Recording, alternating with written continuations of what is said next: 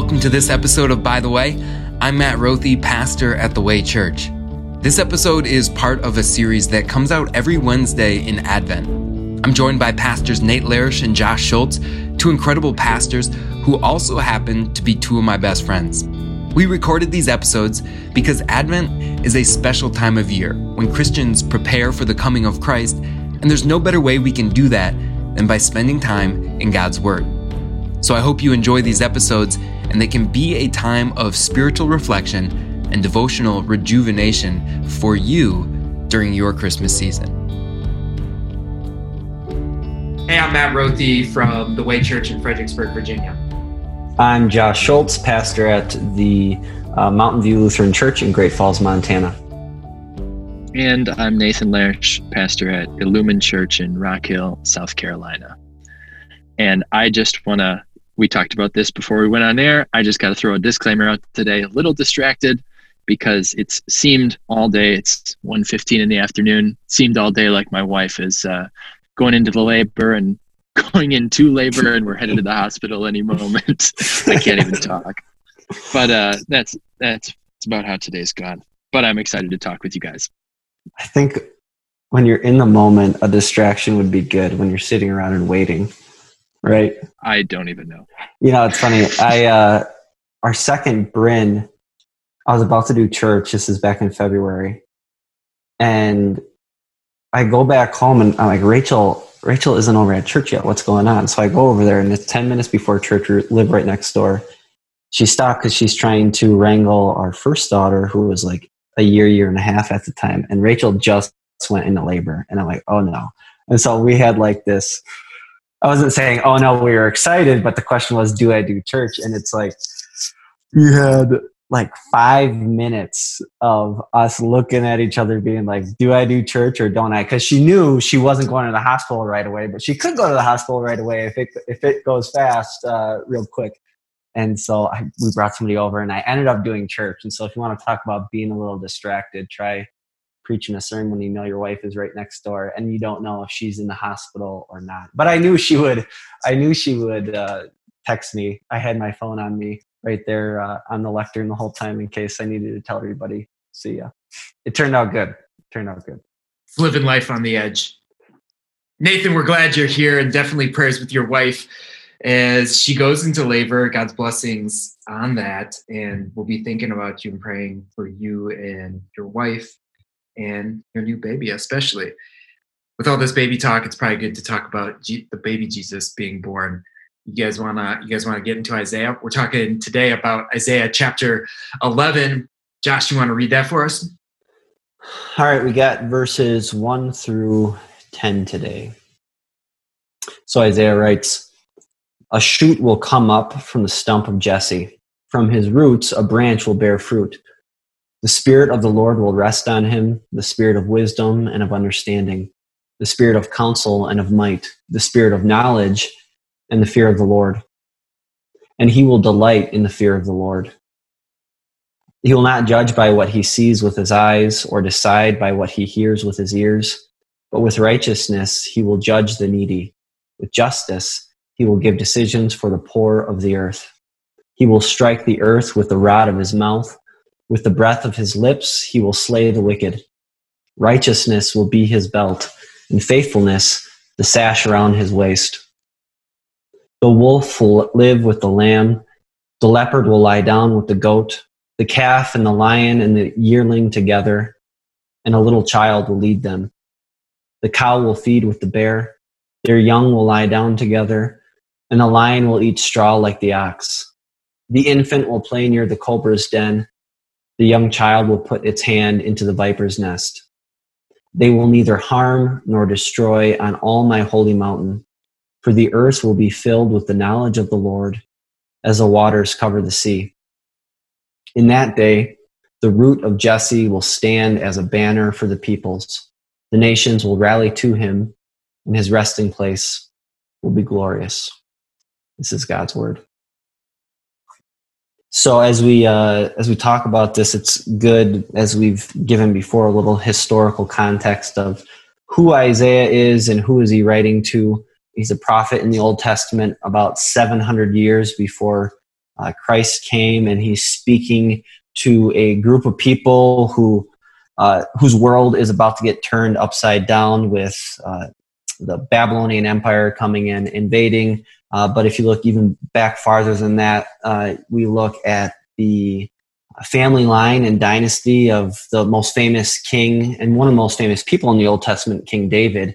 He had this long family line over 400 years ruling in Jerusalem, but they turned away from the Lord. They turned God's people away from the Lord, and this coming punishment was a punishment for that, for the sins of the previous kings. And now uh, Isaiah writes in verse 1 that a shoot will come from the stump of Jesse. Jesse is the father of David. So, what God is saying is that David's family line, this dynasty, is going to fall, cut off the throne. Uh, but one of David's descendants, who we know would be Jesus, uh, he would sit on David's throne forever. And there we're talking uh, in a heavenly sense as Jesus is King of Kings and Lord of Lords. So in in the gist of it is that Isaiah is prophesying that uh, a better hope, a better King, uh, a better Savior is going to come and redeem them from these things, not only of this world but of their sins, and He's going to be this shoot that comes up from the stump of Jesse. So this is all uh, prophesying about who Jesus would be, what He would do, and what it would mean for us thanks for that background, Josh. And then it goes right into verse two, talking about the spirit of the Lord resting on Jesus. And then there's all these spirit of this and of that. You want to talk a little bit about why these specific traits are told about Jesus? You know, when you look at it, I, don't know if it's really important to focus on like why these specific things, um, but maybe just in general that he's going to have these divine gifts because the spirit of the lord will rest on him and we know that and it's kind of interesting because we know that he's the son of god and he has these but yet it says that they'll be given to him as well as the spirit of the lord rests on him. I really want to talk about uh, we talk about 3b through 5 and you know what that means for us here and now because we know jesus fulfills this in a variety of ways but you know how, how does that impact us and how do we view that in our life? Yeah because that's a really unique thing about the rest of this text is just so much goodness so much gospel being proclaimed uh, first of all about who jesus is what he does and then you mentioned verses three through following the way he just is towards us and then what what that means for us. That you you were going to say what you said about those. As humans we see we see what's in front of us and we hear things and so we make judgments based on what we see and hear and that's not that's not a bad thing but it's so easy to be under the illusion that i can see what is reality um, and i can't not ever because even when i'm seeing something in the in the most clear way or i think that i'm seeing the whole picture i'm not because i'm not god and there's so many things in life that I can't see. I can't see into what someone else is thinking. I can't see what people are doing except what I see them doing. And that's not even close to the whole picture. It's easy to think that I know what's best, um, but it's so important to remember that God is God and I am not. And then it's also super comforting because there is you, Josh, you said this whole section is about Jesus, and Jesus is the one who sees everything and hears everything, um, sees the whole picture, hears the whole picture, and makes perfect decisions. And then jumping down to verse five, the fact that faithfulness is what he is, and it says faithfulness is the sash around his waist. You couple that together, very comforting for me, someone who can't see clearly no matter how hard I try. I'm really glad you brought that up. You know, the idea of like not seeing, you know, maybe what God has in mind or what his plans are and that God is God and I'm not, because I think that's maybe a question that someone, you know, approaching this text would walk away from. They they hear about, you know, the Lord being faithful. They hear about God judging us according to his righteousness, giving us his righteousness. Verses six through nine, when you get all of these kind of like animal pictures, you know, it's talking about God's kingdom that he establishes, that the son of David, who is the son of God, establishes this kingdom ruled by the gospel that is not of this world, that is in no way according to this world, but is in every way a restoration of all things. Uh, it is a kingdom of peace. And someone might stop and go, yeah, that sounds great but that's not my experience. That's not what i am going through maybe this time of year this year 2020 um, th- there's just so much uh, that i'm not hearing. Yes i see the gospel but that is not my experience. What do you say to someone like that? I think it's really easy for us as pastors and christians to simply jump to eternity and heaven and say yeah someday this will all be perfect and it, it all is fulfilled in heaven. It's easy to just jump there and talk about that but there's another side of it that we kind of have to be content that this is going to be really difficult throughout life. And when someone is in and you know we all know people who have been through unspeakably bad and painful things and the hard fact is like there's no promise for relief from each of those specific circumstances in this life. Um, I was talking with a guy last week and he was super optimistic and I was that made me happy. But he he thought he was going through rough times right now and he said, "Yeah, but it's going to get better. It's going to get better tomorrow, next week." And eventually I had to tell him, "I love your optimism, but God does not have a specific promise about that." Um, and then he got angry and basically left and stopped talking with me. But the promise is the promise is for heaven, but that has it has a real effect on how we view our lives and our circumstances even right now. I think that's a really good point, and uh, you know maybe why god talks so clearly about that. We might not want to hear it but he does say hey in this world you're you're going to have trouble but take heart i've overcome this world. And this is why our god whether it's in the old testament or the new testament doesn't talk about anything else in the bible except what we have in his son. Um, we might think that the Bible is about uh, plans God has for us. We might think that it is about the purpose God has for us. But the reality is, the Bible is not about us. The Bible is about Christ. It is about, yes, the plans that God has for us, but plans that are based on the work of Christ. Yes, it is about the purpose that God has for us, but it, the purpose is to glorify Christ with our lives. It is not about us. And and I say that not not to like deflate anybody who you know is looking uh, for God to say something and speak into their life, but He does. He always does it. He does it through His Son, and that's what you have here in Isaiah. You have God just bursting forth like a proud father, saying, "This is my boy. Let me tell you about him. This is who he is. This is what he does. And this is what it means for you." And there are moments, uh, whether you're going through a hard hard time uh, in life, uh, like your friend you know he was talking like you were talking to nathan or you know it's just on any any day you're busy you're overwhelmed and you know we forget. We forget what it's all about. We forget the voice of our god and, and i think if anything that's an encouragement to you know be still and, and listen to his word because there again he he talks about jesus jesus jesus jesus and that's the hope and comfort and that it and the temptation, you know, that I started this question out with is what do you say to someone who says, you know, oh, that's that's all fine and well that God talks about the faithfulness, but that's not my experience. It's not being dismissive to say, hey, you know, your experience, your your expectations, you know, might you know be difficult but the reality is here is christ here, here is something true and solid that you do have and to keep going back to that I think like every time we, I mean, just we can say this about any section of the Bible, especially one like this that has so many amazing gospel truths in it and promises.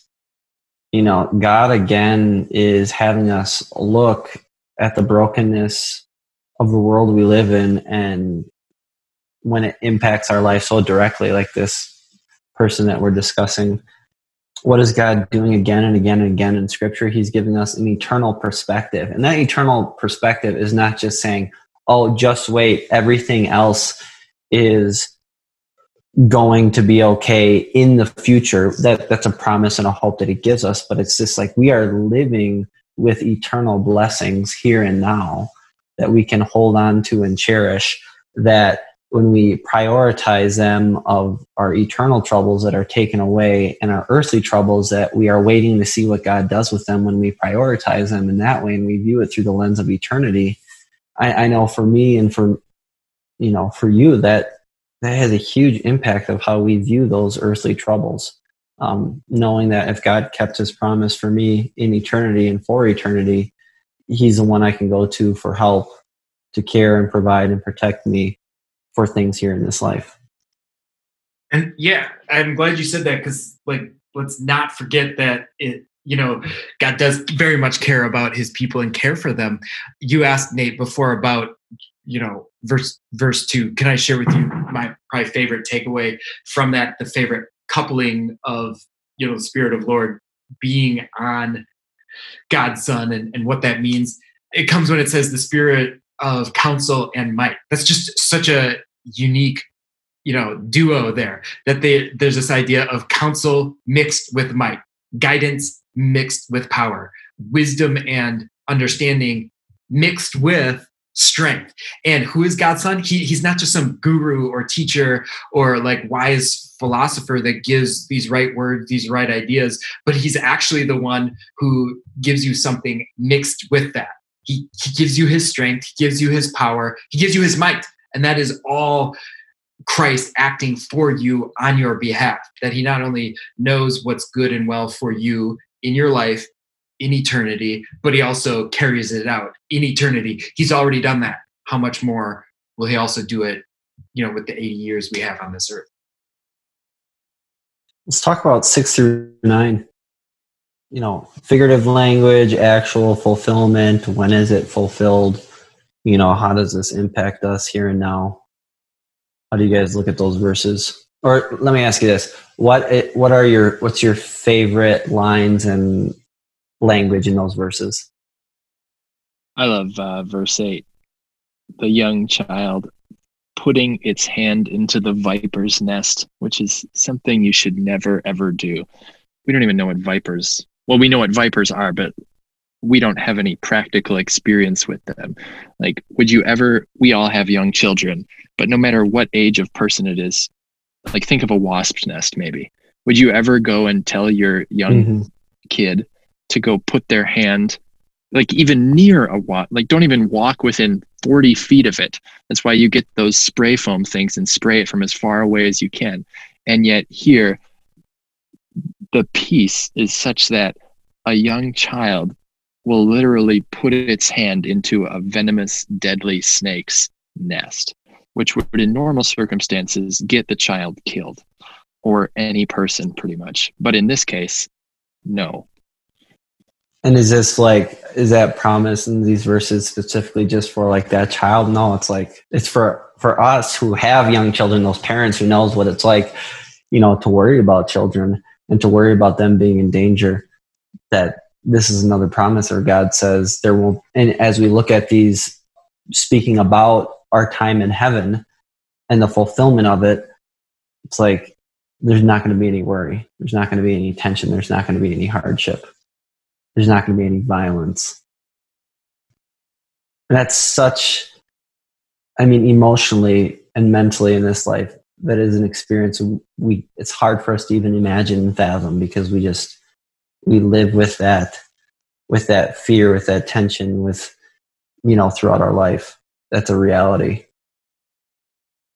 I had a lady ask a really great question. Do these verses refer to the peace brought during the during the new earth? And we've alluded to this a number of times like after jesus comes back at the end of time. Is that what this is talking about? And we've said yes, that's the primary fulfillment. Um, and Josh, you were just talking about there being no tension, and we see that especially in verses six through nine. And yeah, at that time there will be no tension anywhere, complete lack of tension. But there is a fulfillment for us right now. in the fact that right now, between us as Christians and God, there is no tension between us and God. There's tension all around us in the world. There's tension in our lives and the relationships that we have with family, with friends, even the people that we love most dearly. There's tension everywhere. But between us and God, right now, at this very minute, not just off in the future somewhere or for eternity, but right now, there is no tension between us and God. And so this does refer to the peace of eternity in heaven, but it also refers to the peace that we have right at this very minute, the lack of tension between us and God. Yeah, that's a great question. And there's so much that that question hits on with the theme and the season of Advent too, because we we've said it before, but it's worth noting again. When we talk about Advent, what we're talking about is a season of anticipation, a season that looks forward to the comings, plural, of Christ. Yes, his coming as a baby born in Bethlehem. Yes, as you just mentioned, uh, his coming again uh, to take us to be with heaven, but also his coming now still into our hearts, into our lives through his word and sacrament. Um, those three things are important to mention. So as we look at, okay, how is this filled? It's filled when Christ comes. When? When he comes in all of those ways. And Josh gave us a nice introduction uh, to the historical context of this. Um, talked about Jesus being the fulfillment of God's promise to David that a son of David would sit on his throne forever. He would establish a kingdom that endures forever. What is God's kingdom like? Well, it's a kingdom not of this world. It's a kingdom that is found wherever his gospel is proclaimed. And that is what we're getting at here. It is it is getting at God's gospel proclamation, establishing his kingdom, and there in that knowing all of the peace uh, that God gives, all of the end of hostility, all of the end of violence, death, things that are scary, things that are unsafe. Uh, you have that in the kingdom of God. So when does this take place? Yes, all of those. And then we look at verse 10, in that day the root of Jesse will stand as a banner. For the peoples and nations will rally to him, and his resting place will be glorious. You know, that for us Christians and for anybody who who hears that gospel and comes to know and believe Jesus as their savior, this is what he gives. When you talk to that person of, hey, a question before who says, these are all wonderful things, but that's not my experience. Well, this is finally in, in this life what he wants to give you. He wants to give you rest from all the troubles, all the brokenness that are happening in your life. He wants to give you rest, bringing you to Himself. He talks about being that banner, gathering people to Himself by faith. He gives us rest, knowing that our sins are forgiven, that our guilt is gone, that heaven is ours, that we don't have to be afraid to die because of Easter Sunday, that His righteousness is ours, and we can go on and on and on of all these gospel promises. This just what it means for us. What does this look like in life? It gives us rest, you know, for our heart, for our mind, for our soul. Josh, you had a really neat picture of describing uh, verse 10, like on the field of battle. You want to unpack that a little bit?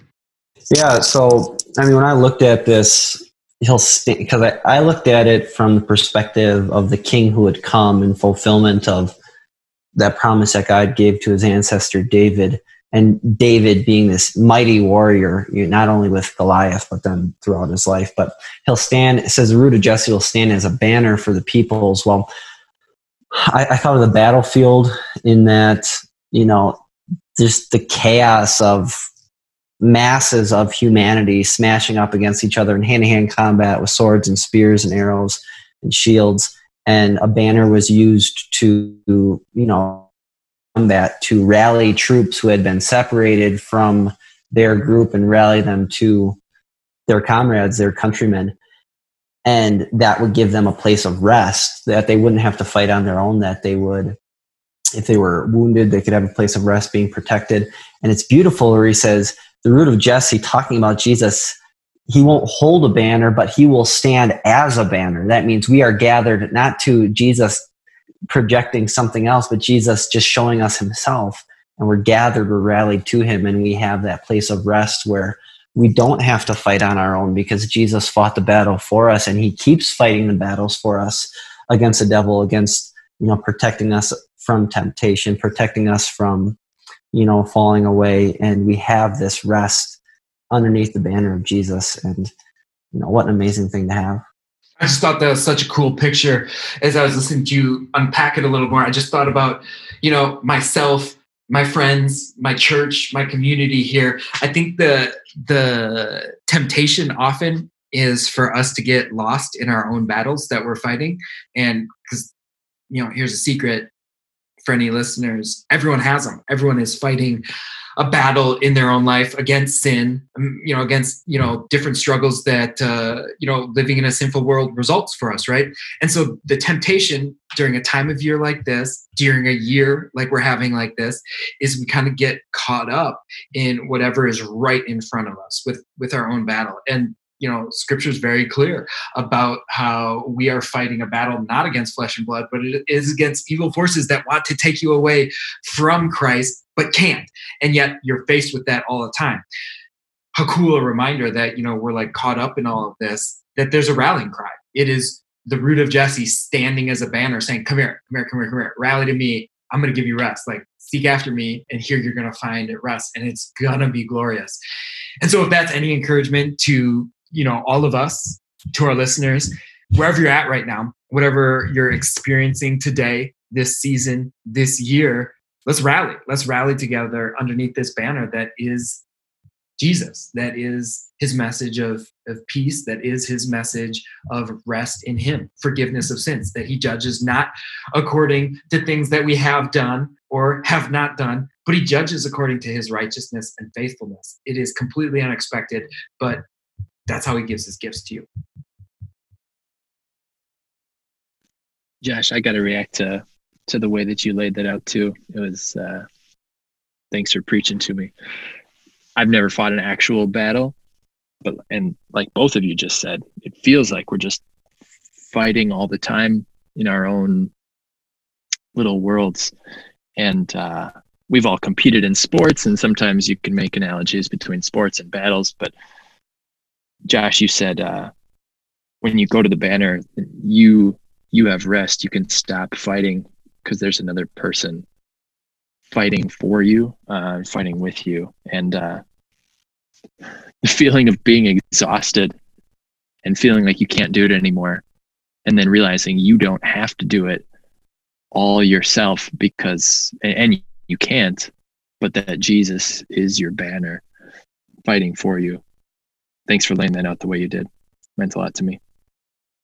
I just think a lot of people, um, I think there's this misconception about Christianity that it's this, you know, set of rules and a guideline to follow that it's going to restrict you and make you fight harder, you know, against this or that in your life. And as Christians, what a joy is it to welcome people and invite people as we, like this Christmas season, holding like a church service or just ha- having a Bible study or just talking to somebody about Jesus. It's our privilege to raise that banner and invite people not to do more work because Jesus did it for us, but to say, hey, I have rest and I want you to have that same rest too, because this is what this thing called Christianity, this is who this person Jesus is all about. It's it's about giving you rest and God promises it. Thanks, Josh. That is a great last word. Um, Matt, can you close us with prayer? Yeah, let's do that. We pray, Lord God, you have uh, blessed us with your word as a light for our life. Uh, Lord, help us to put our hope in you as we wait for your coming, both here at Christmas as we celebrate that, both when you come back to take us to be with you forever, and also as you come to us through your word. Lord, we wait for you. Our whole being waits for you. And Lord, we ask, Lord, that you, by your Spirit, help us to place our hope in you always, not in ourselves. Lord God, there are people uh, in our hearts, in our lives right now, ourselves as well, who are fighting battles, uh, battles of many different kind, but battles that are all the same. They're spiritual battles against sin, against uh, all the temptations of living in a sinful world. And so, Lord, we ask that you fight for us because we're too weak in ourselves to stand up and and fight these battles that you give us strength by your spirit. And we praise you, Lord, that you are that. You are a spirit of might and of counsel. You not only say encouraging things to us, but you do wonderful things for us. Lord God, for this we are thankful. I'm thankful for these men here who have encouraged me by your word, and I'm thankful for their ministries that they have. Lord, bless uh, them and all their uh, members of their faith family, our brothers and sisters in Christ during this Advent season, and bless our Christmas celebration as we look forward to that too. In your name we pray. Amen. Amen.